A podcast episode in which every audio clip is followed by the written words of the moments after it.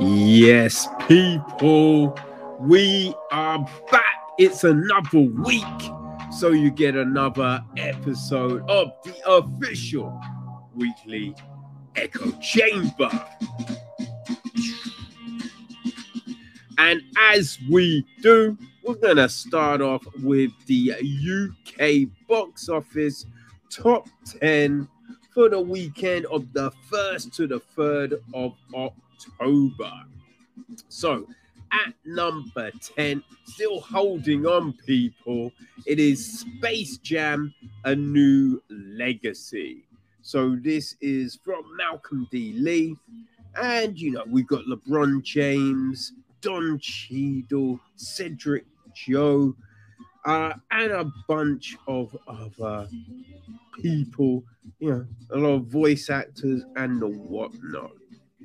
So at number nine, it is the Aretha Franklin, Aretha Franklin um, feature, Respect, starring Jennifer Hudson as Aretha. Uh, and it is directed by Liesl Tommy. Uh, also starring Forest Whitaker, Marlon Wayans, Tituss Burgess. You know what I mean? Definitely want. I I, I do want to see. All right, so that means people at number eight. Don't say it five times, especially not into a friggin' mirror. It is Candyman, and this is Nia DaCosta with um, Yahya Abdul Malaston, um, Teyonah Parris, Nathan Stewart Jarrett, Colman Domingo, whew, Vanessa Williams, and a bunch more up in that one. Yeah, I do want to see it. I am just whew, too uh yeah, too frightened. At number seven, we got the Croods of New Age. Uh, so that's from Joel Crawford. Uh, then at number six, we got new in at number six too. It's Chal Mera Part Three. I have no clue. I have no clue what this is, people. Ain't gonna lie. It's from uh Janjot Singh. Um, starring Simi Chahal Amara Gil Agushabad. So uh, yeah, which means at number six, no, at number five. Oh shit, we're in the top five, people. At number five, it's the Sopranos sequel, The Many Saints of Newark, right? From Alan Taylor. And we've got Leslie Odom Jr., Jon Bernthal, Vera Farmiga, and the great Joey Diaz. Boom. So at number four, it's Paw Patrol, the movie. Yeah. So that's from Cal Brunker. All right, so top three people at number three. It is Shawn Levy's Free Guy. You know, we got Ryan Reynolds, Jodie Comer, Taika Waititi, Little Ray Halsey. You know what I mean? John Cena. Yeah, it's all right. You know what I mean? If you like Ready Player One, you'll dig it. At number two this week, oh, it's a great one. It's Shang-Chi and the Legends of the Ten Rings. We talked about it a few weeks ago. Destin Daniel Cretton doing his thing in the MCU. We got Simu Liu, we got Awkwafina, we have got Michelle Yeoh, and a whole heap of other very talented individuals kicking some ass. So at number one this week, people, we have got the new entry in the Bond franchise. It is No Time to Die. So it's from uh, Cary Joji Fukunaga. Um, and we've got, you know, Ana de Armas, Daniel Craig, Léa Seydoux, Ralph Fiennes, Rami Malek. We got Naomie Harris, Jeffrey Wright, Lashana Lynch. You know what I mean? Yeah, some talented motherfuckers, right? I don't know people. I'm a little worried, but I will check it out at some point for sure. But yeah, that is our top 10. So we got um it's a two-parter. It's a two-parter, people. So in part one, we've got three films. Three. So uh yeah, are you ready to get into those? All right, sit back and let's get it popping. Whoa.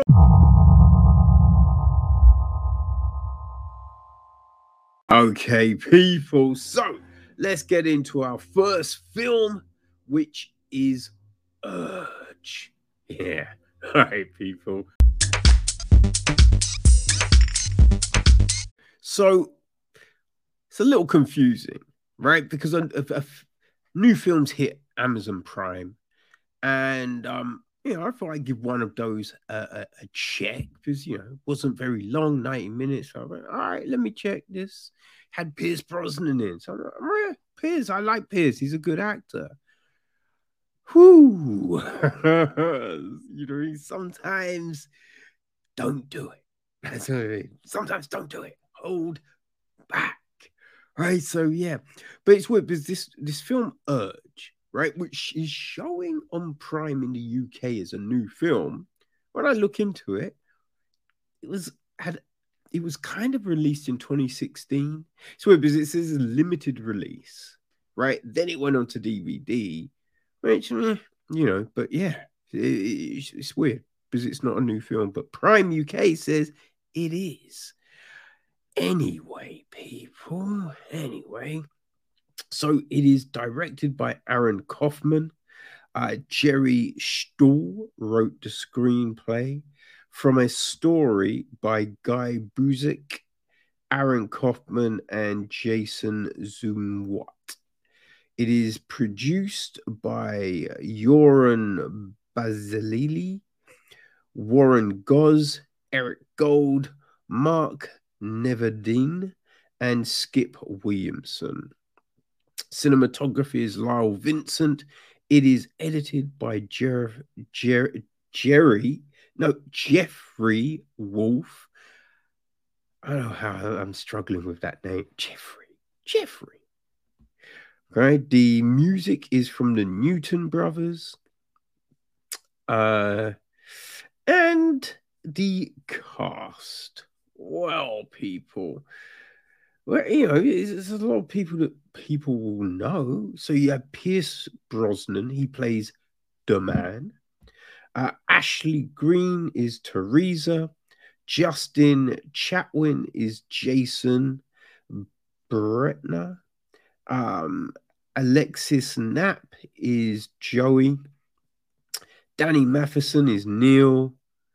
He's kind of one of the main. Well, it, it's Neil and Jason who are the main two, kind of. We have Ki Huy as Zimora, Bar Paly as Denise, Chris Green is Vic, Nick Thune is Danny, Jeff Fahey, Fahey is Gerald, and Alison Lohman is Mother.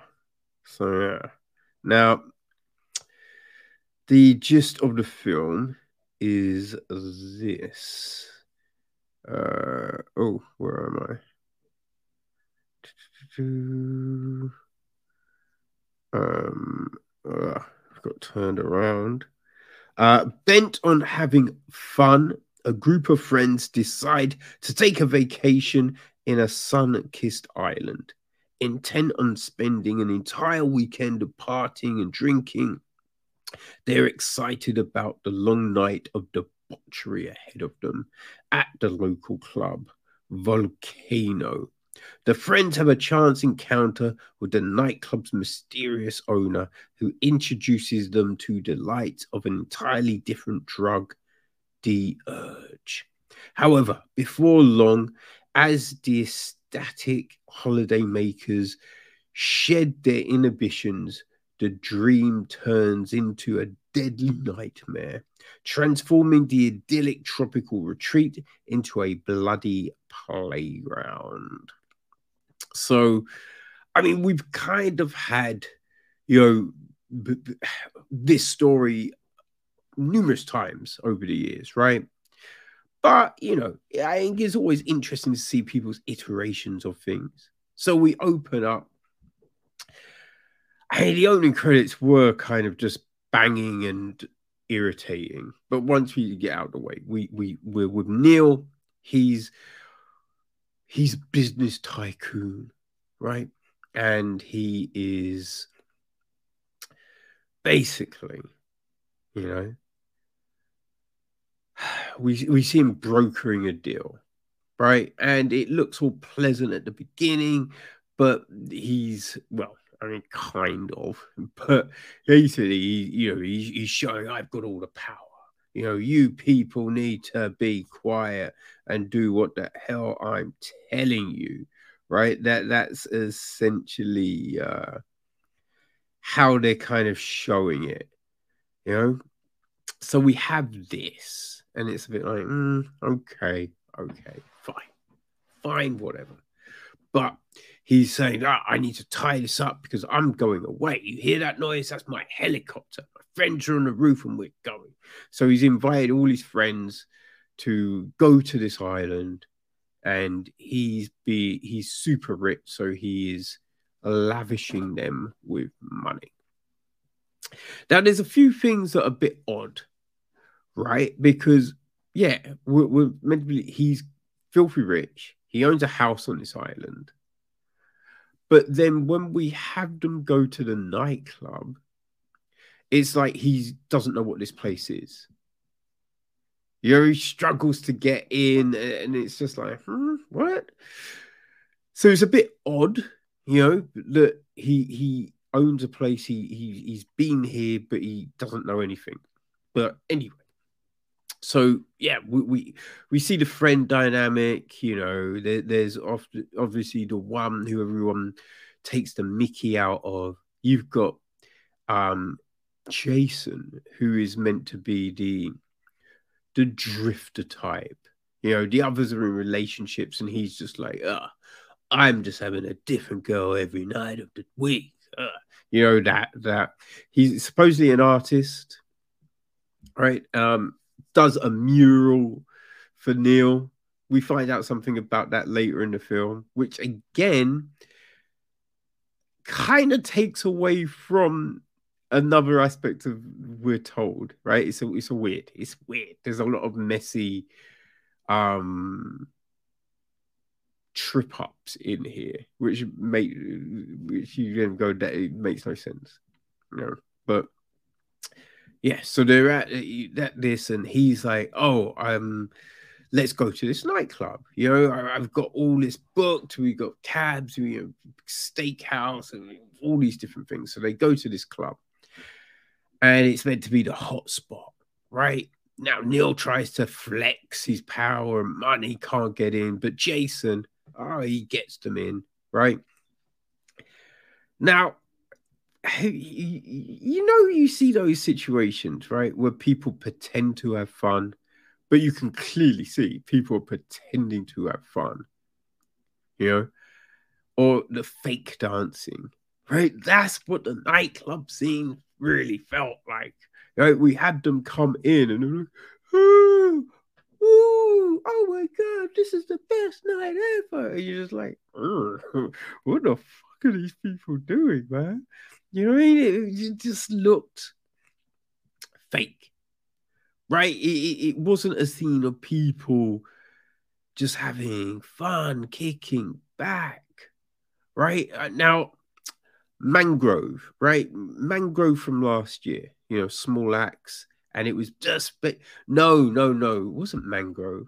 Was it Mangrove? The yes, no, it was Mangrove, right? Because yes, that's the one where it was just a night at the house party and everyone dancing in the house party, you felt they were having that fun, right? That felt so real.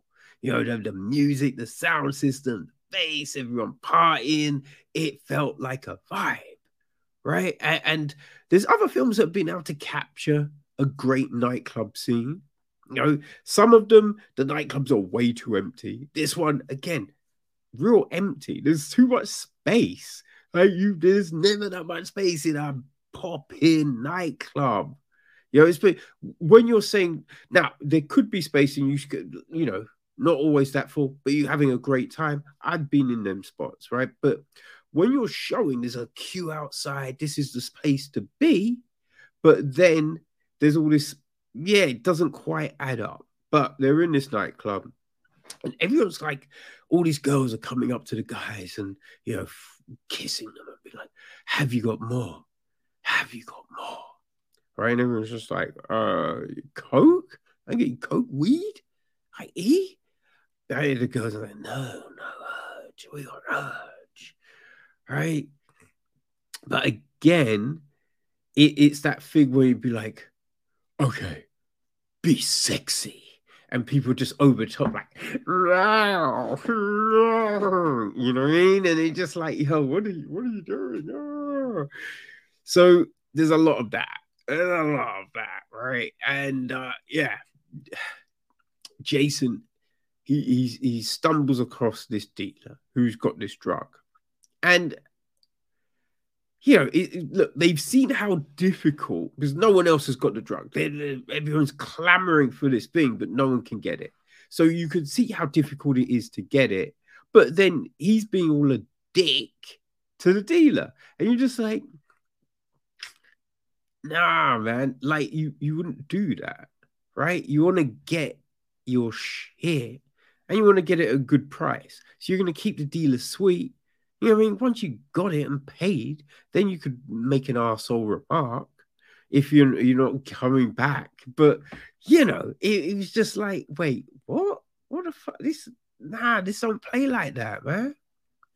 But yeah, so he gets this drug and he's told Okay, the one rule is you can only take it once, right? No other rules, just it. Only take it once. So he takes the drug to his friend and they all do it. Well, Jason took it with the dealer. He's not having any effects, so he says, but all his friends are. Now, it, yeah, things that happen later on do make this sequence you wonder about it, you know? oh gosh. But I know, man. It, yeah, as you said, there's a lot of inconsistencies here. Hey, Pierce Brosnan, he's a drug dealer. He's done that. Now, you can see Pierce is having a whale of a time. He is ham sisty. You know what I mean? If if you are halal, you don't want to watch Pierce Brosnan in this film because he's really poking it up. You know what I mean? Uh yeah, I mean it's it's OTT, but fuck it. You know, like no one else is really giving you the other performances aren't really like no one's killing it. Right? Everyone's just I mean I don't. There doesn't really seem much with the script, to be honest. You know, there's no real development with the characters. We learn a few things about them, but it's all just that typical stuff that you would expect, right? There's nothing necessarily unique or new here. But yeah, they have to they take drug to have a great time. And obviously, now they want more, right? you know, Neil's got all this stuff planned, but all they want to do is take more drugs. Now, what's confusing, something that was so hard to get, no one could get. Now it seems you can just buy it all up, right? Which, yeah, that doesn't make any sense, you know, but you can imagine what happens everything just goes awry. All goes right, all goes crazy. And we just see these more and more ridiculous scenes of people getting messed up. right? Getting messed up. Now, there's one scene with um, one of our characters, and she goes crazy with some cake. She's just like, oh, she takes a hit, and now she just wants cake, and she's eating all this cake, shoving it in her face, putting it all over herself, and all of this. And we go away, we come back to her, and she's supposedly fallen asleep face first in the cake. But when she brings her face up, there's no cake on her actual face. Right? So if you're face first asleep in the cake and you get up and you're like, you know, acting like you couldn't breathe, your face would be covered in cake. There's no cake on her face. You know, like, say what? Mm, doesn't add up, kid. But hey ho, these things happen. But yeah, it, it, it's just, I don't know. It's kind of what you would expect. But you hope for more, right? You hope for more. You hoped it was going to be a cross between human traffic and, I don't know, something crazy, the island or you know, something like that. I don't know. But it, it just falls a bit flat. You know, the, these things happen. Like someone gets run over, and the character and people go to help, and the character's like, no, no, no, stay back. And you're like, but you're not a doctor. Right? So you know no more than any of these people. Like, why would you be stay back when they've gone in to try and help? Right? It, there's just so many ludicrous things. People lifting weights and lifting heavy. So the arms would be burnt out to a point, but then we see them do some more shit. And you're like, I don't know if I'm buying that, man. I don't know. It's a it's a weird film, to be honest with you. It is very odd. It's uh, you know, it's 90 minutes. So if you just want to throw something on, maybe that you don't have to think about, maybe you check out Urge. But go in with very low expectations. If you go in with very low expectations, I think that might help any enjoyment you may get. But yeah, be warned. It is not the uh, the drug of pleasure that it, it tries to bill itself as. I don't know you you you give it a whirl and see what you think, people. Because you know, uh, we all have different tastes. Um, so yeah, you may very well enjoy it. So it's on Amazon Prime in the UK. It's showing it's new. It's not new, but hey ho, it's a film. So yes, urge. The question is, do you have any? uh, shit. Okay, people. So now we got our second film of the day, and that is Infinite. All right, it's uh yeah, it's an Amazon Studios thing, I believe. Um, so yeah, let's get with it. Right, people. So um interestingly enough, we have another film uh, from Antoine Fuqua this week.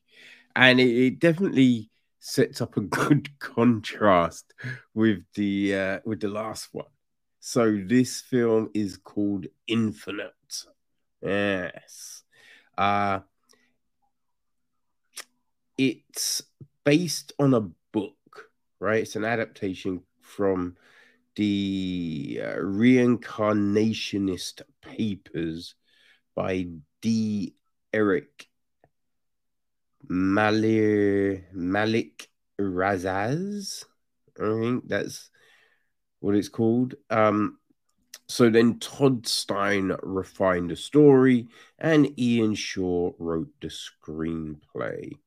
How producers on the piece are Lorenzo di Bonaventura, Mark Vahradian, uh, Mark Huffam, John Zachamiri, Mark Wahlberg and Stephen Levinson.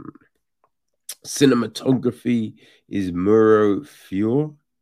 It's edited by Conrad Buff. Music is Harry Gregson Williams. Um, and its cast. Well, we got Mark Wahlberg as Evan Mc- McCully. Um, also Henrik Treadway. oh my gosh. Um, Dylan O'Brien also plays another iteration of Treadway as well. We have uh, Chetway Lergerford as Bathurst. Rupert Friend also plays an iteration of Bathurst. Uh, we've got Sophie Cookson as Nora Brightman. Jason Mantzoukas as the artisan. Toby Jones as Brian Porter. Uh, Johannes Haukur Johannesson as Kovic. Liz Carr as Garrick. Kae Alexander as Trace. Tom Hughes as Abel. Joana Ribeiro as Leona. Wallis Day as Agent Shin. And Rafaela Campion as Jin Yu. All right, so the gist of the film is this, right? It says it's a sci fi action adaptation that examines the concept of reincarnation through remarkable visuals and well established characters who need to use their memories and past learnt skills to ensure the future is protected from infinites that seek to end all life on the planet. So yeah, there you go, there you go. I mean, whew, if if I was to say this was a I, I, I, I don't want to be bad. Don't want to be bad. Right now, listen. If you just want crazy action, then I'm sure this will suffice for you. I mean, it really does kind of fit into, you know, Fuqua's other other work, right? When you think of him, you think of just yeah, so the uh, just crazy action stuff, right? You know what I mean? Because when you think about all the stuff he's done, I mean, Training Day was very good. You know, King Arthur, meh. Shooter, Olympus Has Fallen, the Equalizer films, just not not necessarily the best. You know what I mean? Like, there's explosions and all of that. You know what I mean? It, it, yeah. You think, okay, it, it works for that, but only that, right? There's there's not much else there, which is a which is a shame. You know, I think his original film where he started off, The Replacement Killers, was okay. You know, that wasn't a bad one. It wasn't a bad one at all. But yeah, I it, so we start off with car chases, like these elaborate car chases, which essentially you do wonder, do we need this? you know what I mean? But it's a long ass car chase with two kind of simultaneous car chases happening at the same time. We then get this crazy stunt which you do kind of think, um, why? Like, you know, where does this lead? You know, because you, you just look at where this character is left, and you're just like, all right, but what do you do now? Right? Where do you go from here? So we have this, and then just this other crazy stuff happens. But uh we know they're trying to protect this thing called the egg, and uh, you know, obviously, as we go, I will find you. So we we know. Okay, so and then from the title, you kind of figure these people they'll come back a, uh, again, right? They'll come back again. So we then are with Evan, you know, and he's kind of, you know, he's taking tablets to try and keep his mind right. We see him at a restaurant trying to get a job, which doesn't go very well. But it, it's just like the reason it doesn't go very well, you kind of think they didn't. Would they really know all that information? You know? And then if that's the case, they wouldn't have called him in. You know, so it seems a weird one it seemed a weird situation to have there because it doesn't really do anything for the story. right? But it's funny because we have him talking about going, oh, I'm so broke, I need money. And then next thing we see him making a sword. and it's just like, whoa, whoa, whoa, if you're broke, how are you doing this? Like, how did you pay for all the equipment? Like, what? But as he's doing the sword, he's kind of giving us more information. You know, I mean, like, oh, have you ever known how to do anything? But wonder where these skills come from. You know, he just like, okay, okay. And we see him go to deliver the sword to get money. Like, you know, this situation isn't going well. And it's just seems like a, a you know, it seems to show us how badass this dude is, right? That's what we have here. And it gets to the police station and everything then goes crazy. Everything goes crazy. But we have this thing at the police station where they're driving cars inside the police station. And you're just like, what are we doing here? Like, what, what the fuck is this? like, what, what's happening? This is ridiculous. It's, it's just ridiculous, right? Um, but it, it, it, just sets the tone for the film, right? When you see stuff like that, you're like, okay, I don't need to turn my brain on for this. This I'm on autopilot right now. You know what I mean? I'm gonna sit back. I'm just gonna let the shit flow over me. um, so yeah, we we have that happen, and now he's introduced to the full world, right? Introduced to the full world and different concepts and everything like that involved, which kind of don't necessarily make any sense. You know, we got Bathurst, he's his main goal, which you'd be like, okay, did we look at other ways to do this thing? But you went, fine, that's your goal. How have you convinced all the other people around you to be down with this? You know, because that's the big thing. You you can be like, okay, I, I could buy this one character maybe thinking this thing, but how have they convinced these other people to go along with it? Hmm right? That that's something we never know because it's just like, has they told him the truth? Has he lied to them? What's the deal here? So there is all of that.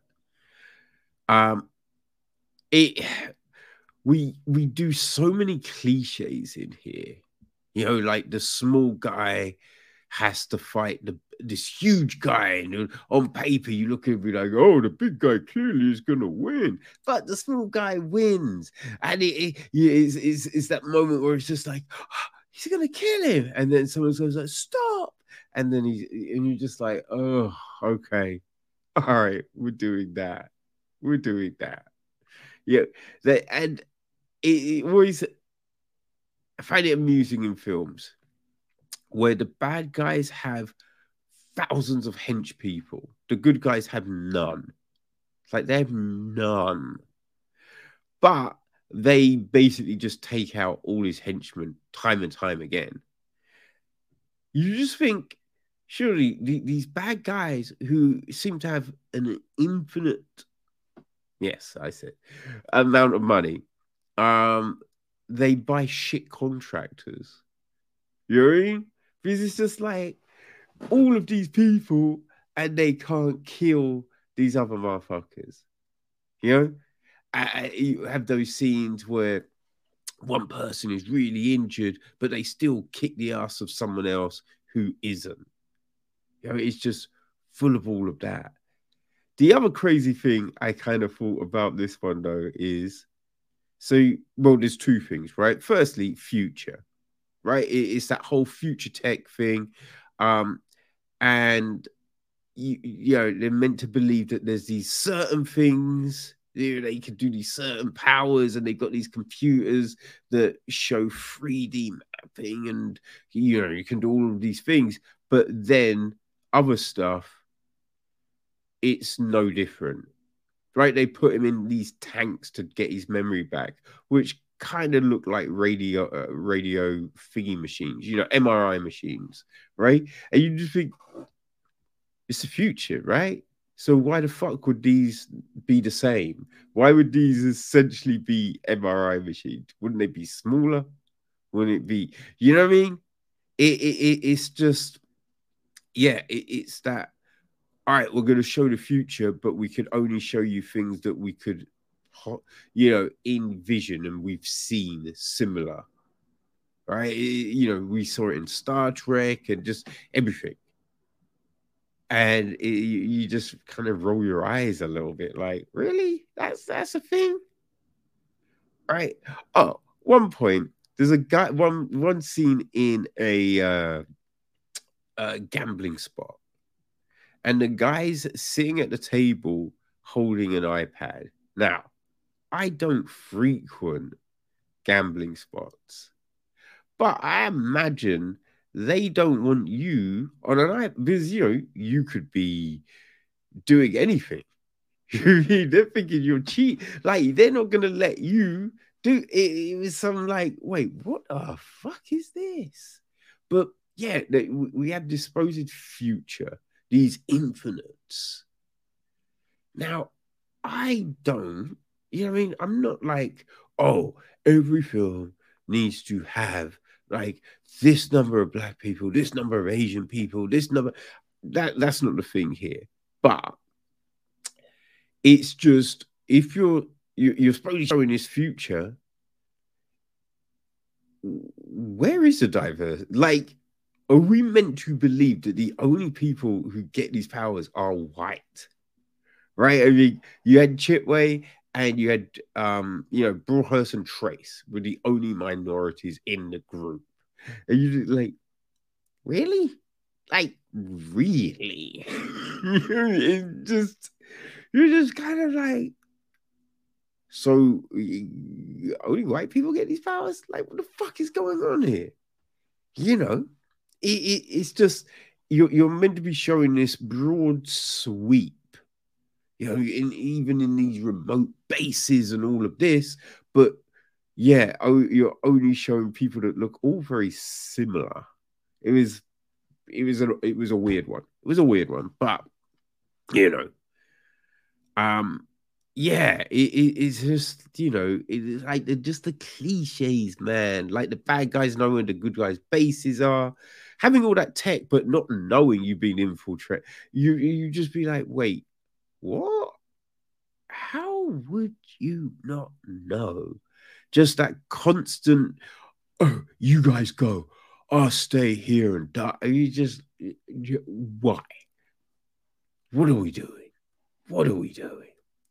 Like the whole Toby Jones bit at the beginning was pretty point. Like the character had no depth. Character was pointless and again, when you're talking about future tech, surely voice recognition would have been up in there. You know I mean? Like, how is a voice recognition where you just says the word and it's done rather than have to do it manually? You, it, was, it was just weird. It was weird. But as I said, if you if you like the big explosions, if if that's your thing, then yeah, I I I, I kind of feel you'll enjoy this. You know, because it does have big explosions, chases, a lot of fight scenes. I mean, they're not necessarily the best fight scenes. You know what I mean? But yeah, you know, it is what it is.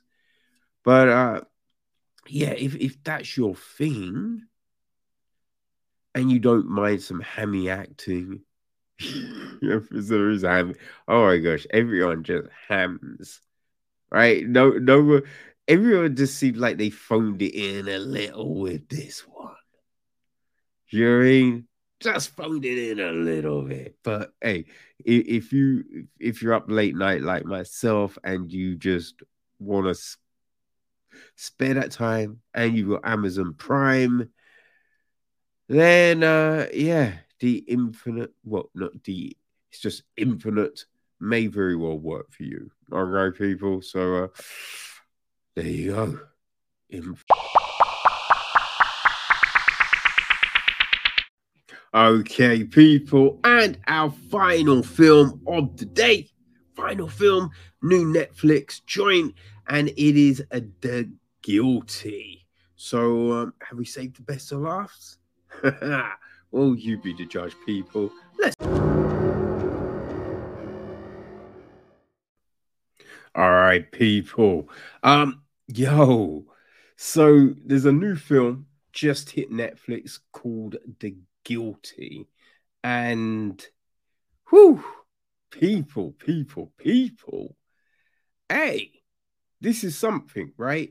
Because it's set basically within one room. I mean, technically, mm, two maybe three if you count the toilets. But yeah, it, it's mainly just in one room, and that is a police call operating room. Now, I have to say, firstly, a police call operating room looks completely different to what you envision it to look like. I don't know. I kind of, in my head, you think banks and banks and banks of desks, right? Not many desks at all. Not many desks at all. So um, it's kind of crazy, but yeah, it, it's just set within this one, this space. So um, yeah, let's uh, you know, it is directed by Antoine Fuqua. You know what I mean? Which I definitely think this is a good film for him because it shows his range. You know, as I think we know him for like the Fast and the Furious stuff. I mean, he did do Training Day, right? Which is, you know, a grittier film. But this, this really shows his ability to tell different types of stories. So yes, so he directed um Nic uh Pizzolatto um wrote the screenplay. So it's actually an adaptation of a 2018 Danish film of the same name, which was um, directed by Gustav Möller, who co wrote it with Emil Nygaard Albertsen. Um, and it was Möller's first film, you know, won a number of awards, you know? and yeah, just watching this like the idea, the concept, it is very good. So that's not bad for your debut film. I haven't seen the Danish version, I will say, but you know. Um, so producing this, Fuqua, uh, he produces along with Kat Samick, Scott Greenberg, uh, Svetlana Metkina, Michel Litvak, David Haring, Gary Michael Walters, David Litvak, uh, Riva Marker, and Jake Gyllenhaal. Um, yeah, I mean, it, because it's through uh, his Nine Stories production company, along with Fuqua's Fuqua Films. Um, cinematography is Maz Makhani, uh, edited by Jason Ballantine. Uh, music is Marcelo Zarvos. Um, and yeah, it's it's only 90 minutes, which is definitely a, it's good, right? Because I think with something like this, you can't go too long because you can't lose people's interest. So it has to be of a, a good enough length for it to be believable, right? But not just not too long. And yeah, I think 90 minutes perfect time. Perfect time. So our cast. Um, we got Jake Gyllenhaal. He plays Joe Baylor. He's a police um, operator. Um, we've got Christina Vidal. She's Sergeant Denise Wade. And we got Adrian Martinez. He's Manny. So we we see these characters. Now, there's a whole heap of voices that we hear, right? So we have Emily Lighton, who is voiced by Riley Keough.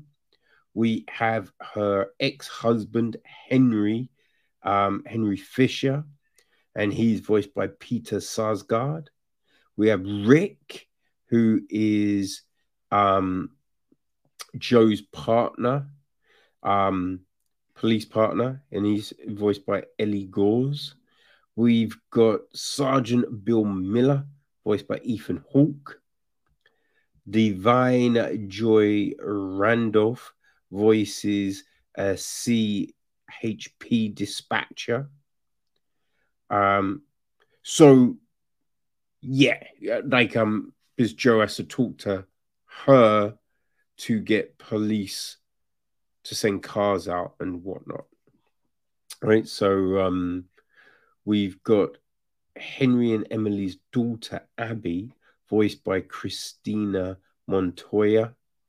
Um, we got Officer Tim Gervasi, voiced David Castañeda.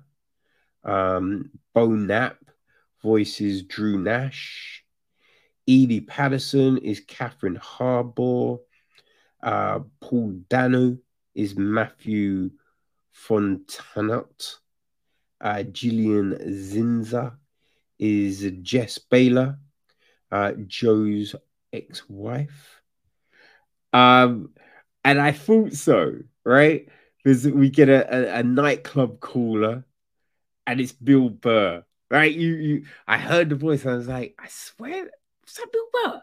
Was that Bill Burr? And it was Bill Burr. It's great. It's great. Just a small little bit, but it's great. Um, Dylan Lane, he's a cyclist, and Marlene Forte, she's um, a caller about a house fire. So, the gist of the film is this it takes place over the course of a single morning in a 911 dispatch call center. Call operator Joe Baylor tries to save a caller in grave danger, but he soon discovers that nothing is as it seems, and facing the truth is the only way out. Ooh, sounds a little ominous, right? So, you know, we, we start and we have Joe, right? Joe at the desk taking calls, and like straight away, you kind of sense there's something going on right? And um, when I say there's something going on, I mean that Joe, he's very, di- he's distracted, he's irritated, there's frustration there, anger. You know, he's taking the calls. It's like he doesn't want to be taking these calls. He's snapping at the colleagues, right? It's it's kind of like he ain't a people person. ain't a people person. But there are references to um, a court case that's taking place the next day, and he's going to be back on the street, back on the street real soon, right? So we know some of this is stress about this case. We don't know what the case is. You know, we, we also get a, a caller from a reporter who um, calls a few times during it. Um, she's trying to get his side of the story and all of this. So there's all of this going on. And yeah, he, he's taking these calls and he's a kind of a dick. I mean? Kind of a dick. Right. And through all of this, we get him.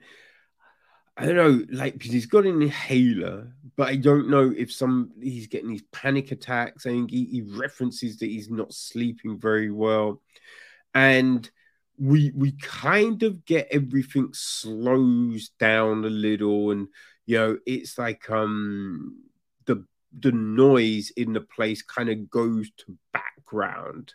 And we just get him like holding his head like you know trying to focus or he completely just zones out. And you know his colleagues like shaking him. And then it's just like you know so yeah what's going on? And, and, instead of just being like yo so it's like yo Joshua what? You know what I mean? It's just very aggy very aggy.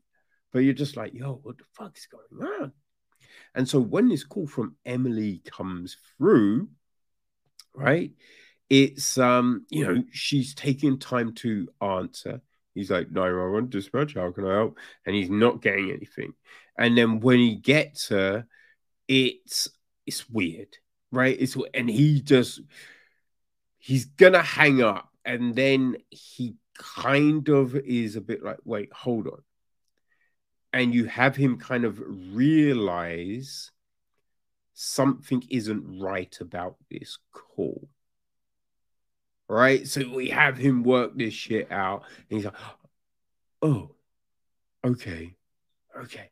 And so we have him trying to get her to, you know, give him information, but then he's trying to do it in a coded way, like, um, just say, just say your daughter's name, or say, "Hey, I'm here."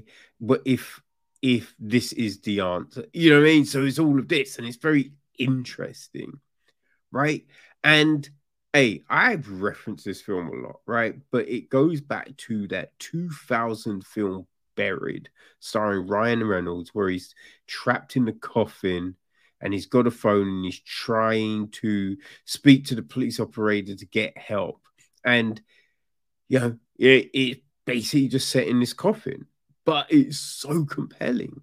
And this is so compelling, right? We had that film Oxygen at the, I believe it was the beginning of this year, right? Which that was interesting. That was interesting. That was decent. But yeah, I think this is just really nails it, right? This is so interesting.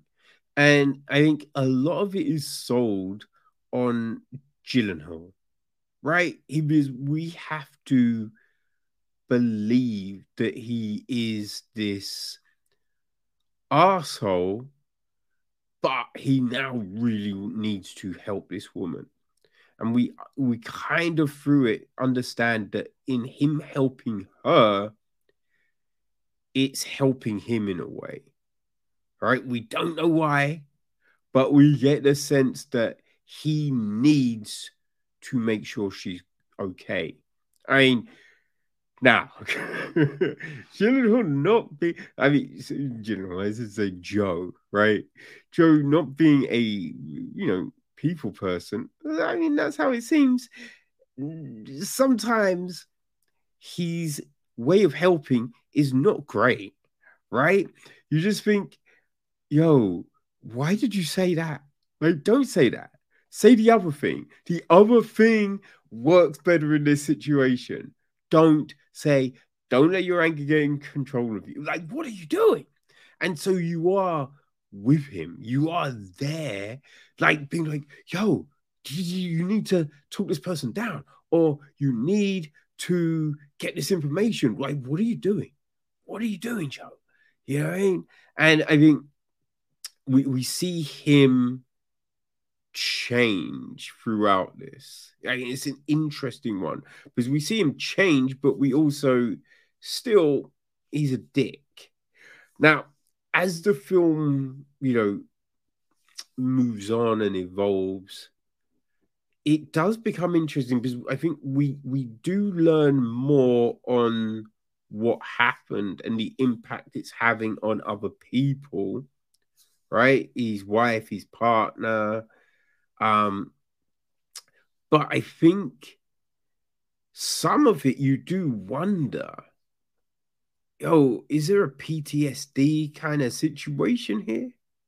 You know what I mean? So you then do wonder that.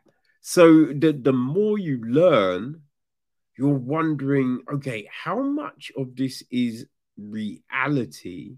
How much is based on him be trying to cope and understand what's happening on the phone, right? And how much of it is possibly PTSD.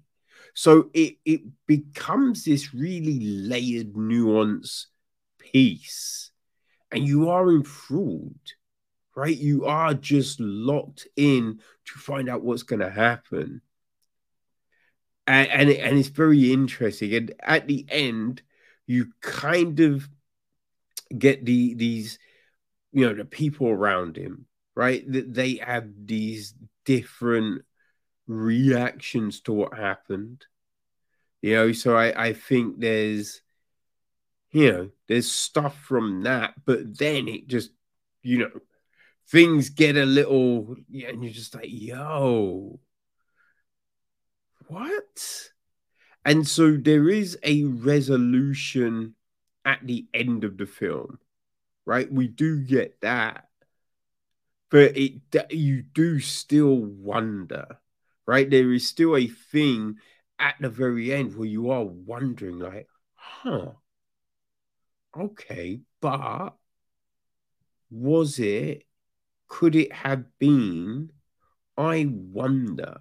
So it's, yeah, it's really, I really enjoyed this. You know, the cast, everyone, the voice actors, the the, the actors and actresses that we actually see, yeah, they they really they do a good job. Even you know, there's not maybe a whole heap of depth in some of these characters, but you don't necessarily need it. You know what I mean? Like they're serving as a device, and so what they give us, it works, right? It fits this need perfectly. So, you know, I, I think if you enjoyed Buried, if you enjoyed Oxygen, um, there's that there was that police one, right? That they did a they did um one in the UK, one in Germany, I think one in France feel there was another couple of countries. There's been two seasons. I think it's the call center, something like no interrogation room. It's not called the inter. Oh, I forget what it's called, but it's basically set within interrogation rooms, right? Which is super compelling too. So if you enjoyed that show, I feel the, the guilty. You will definitely dig it. You will definitely dig this one, man. Um, I'm kind of intrigued to know how the Danish one went. I did read the synopsis, and it, it, it seems to follow basically the same lines, although they have changed some of it towards the end. But uh, yeah, I, I, feel if you like all of that stuff, people, then you will definitely like this, right? So, um, you know, all you have to do head over to uh, Netflix and go check it out. And hey, as I said, it's 90 minutes. And people, honestly, I don't think you're going to be disappointed.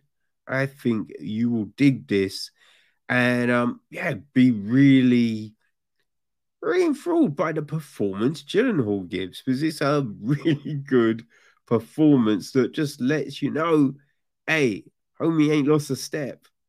Really ain't. So uh yeah, there you go, people. To guilty.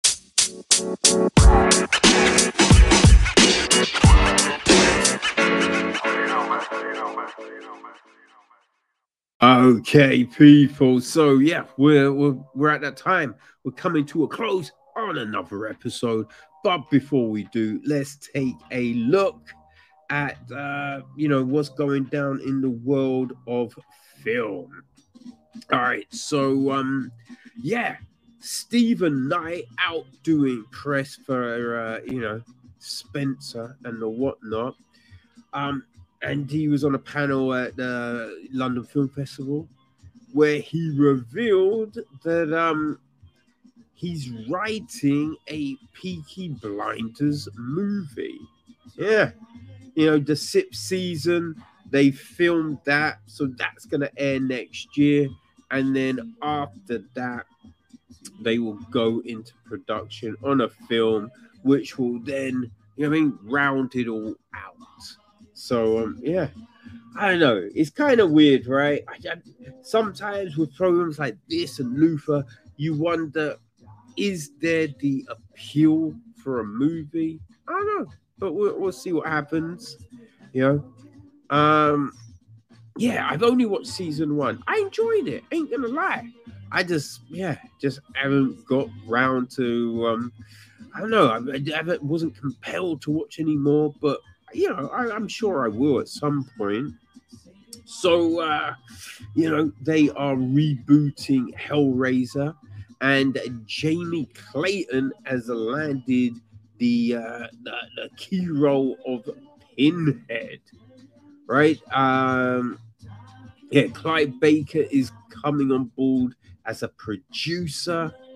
Um, you've also got um, Odessa A'zion, uh, Brandon Flynn, Goran Višnjić, Drew Starkey, Adam Faison, uh, Afoy Hines, uh, Selina Lo, and uh, Hiam Abbass starring in the piece.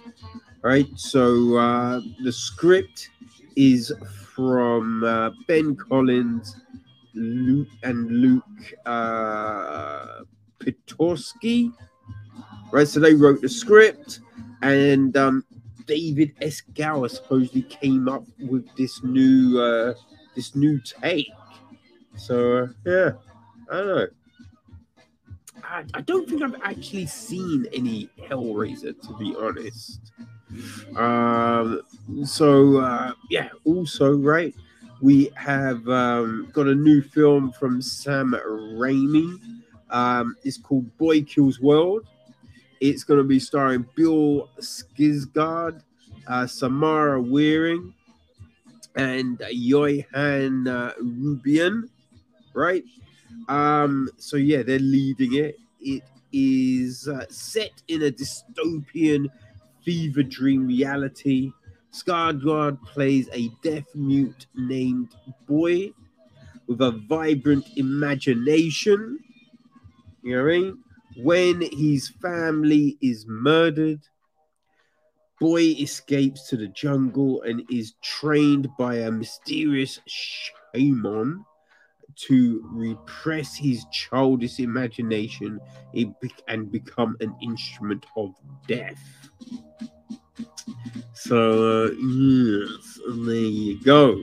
Uh, it's going to be directed by Moritz Mohr uh, with Arend Remmers and Tyler Burton Smith writing the script.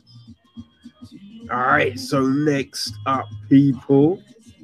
Um, talked about his latest film, The Guilty, but Jake Gyllenhaal has already got a new project, right? He's teamed up with Sam Hargrave, and he, they're going to be adapting Prophet, right? Which is a uh, a Luke, a Luke, a Rob Liefeld comic book.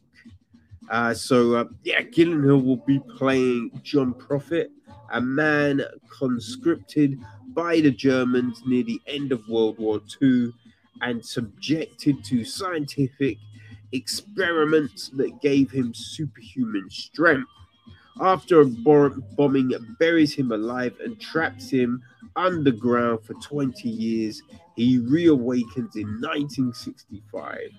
The world has moved on without him. His daughter resents him, and the KGB agents are after him to create super soldiers from his blood. So, uh, yeah, Marc Guggenheim is going to be writing the script um, with Rob Liefeld, Jeff uh, Robinov, John Graham, Adrian Askarieh, and Brooklyn Weaver producing the piece. Uh, so also people um, you know, with, with the Obamas signed the big production deal, like a whole heap of other people over at Netflix, and one of their um, yeah things coming out is going to be called Rustin, right? It is a biopic of uh, Bayard Rustin, you know, the uh, acclaimed, influential civil rights and gay rights activist. So, uh, yeah, in this one, we are going to have Colman Domingo, uh, Audra McDonald, Glynn Turman, and Chris Rock. They're all going to be starring in it. Um, so, yeah, the Obamas are producing. Um, George C. Wolfe, he's going to direct it um, and he co-wrote the script with Dustin Lance Black, Bruce Cohen, and Tonia Davis are also going to be producing with the Obamas. So uh, yeah, we have that, and let's end with this, people. So um, you know, Universal Pictures bagged Christopher Nolan's new film, which was about, um, you know, uh, oh my god, my mind is just whew, gone completely blank. Um, Robert Oppenheimer, you know, J. Robert Oppenheimer. Uh, so the film is originally being called Oppenheimer. I mean, I I imagined it was probably going to be called that anyway, but uh, yes, and Cillian Murphy has been tasked with bringing Oppenheimer to the big screen.